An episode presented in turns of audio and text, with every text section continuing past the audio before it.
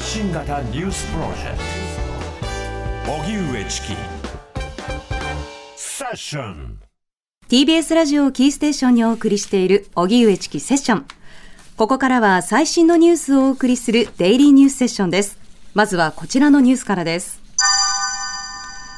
イスラエルとハマスさらなる人質を解放。イスラム組織ハマスの戦闘をめぐりイスラエル軍によりますと、戦闘の一時停止3日目となった26日、イスラエル国籍14人と外国籍3人の人質が解放されました。これまでに解放された人質は58人となり、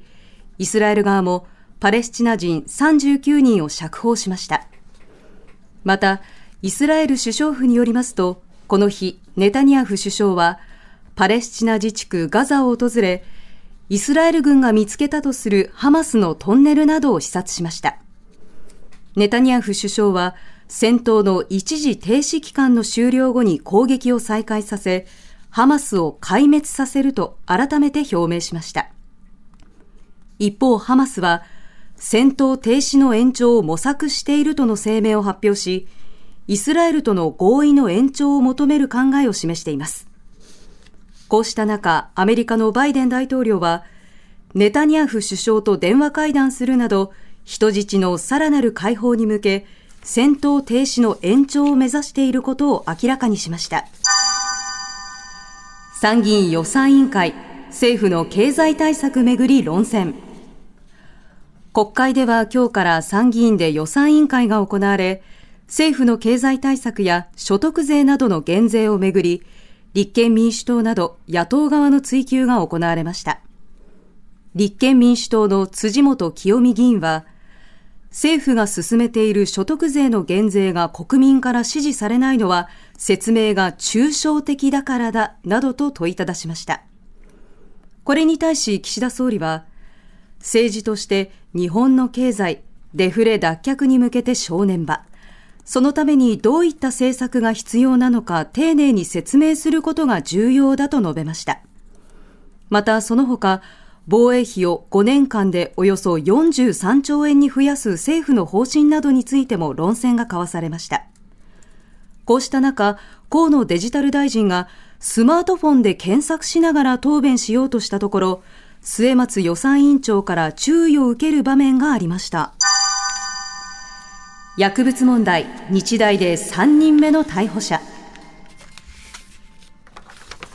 日本大学アメリカンフットボール部をめぐる違法薬物事件で、警視庁が今日、新たに3年生の男子部員を逮捕しました。この事件では3人目の逮捕者です。男子部員は今年、都内で薬物の売人をしている友人から違法薬物と認識した上で、大麻など2回譲り受けた疑いが持たれています。一方、日本大学アメリカンフットボール部の薬物問題の対応をめぐり、辞任を勧告された沢田康弘副学長が、林真理子理事長に対し、1000万円の損害賠償を求める訴えを東京地裁に起こしたことが分かりました。訴状によりますと、沢田氏側は、薬物事件をめぐる今年8月の会見の後、林理事長からほぼすべての会議への出席が禁じられ、すべての責任が沢田副学長にあるかのような印象操作をされたことによって、社会的評価を低下させられた、などと主張しています。京アニ事件、量刑めぐる審理始まる。2019年に京都アニメーションのスタジオが放火され、36人が死亡、32人が重軽傷を負った事件で、殺人罪などの罪に問われた青葉真司被告の裁判員裁判は、量刑についての審理が始まり、検察側と弁護側が改めて冒頭陳述を行いました。検察側は、筋違いの恨みによる比類なき凄惨な大量放火殺人だと指摘。被害者も多く、遺族らにも精神的苦痛を与えるなどの被害は重大と述べました。一方、これまでの裁判で心神喪失を理由に無罪を主張している弁護側は、死刑は人を殺すことなのになぜ認められているのか考えながら審理してほしいと述べました。LINE 利用者の個人情報40万件以上が流出か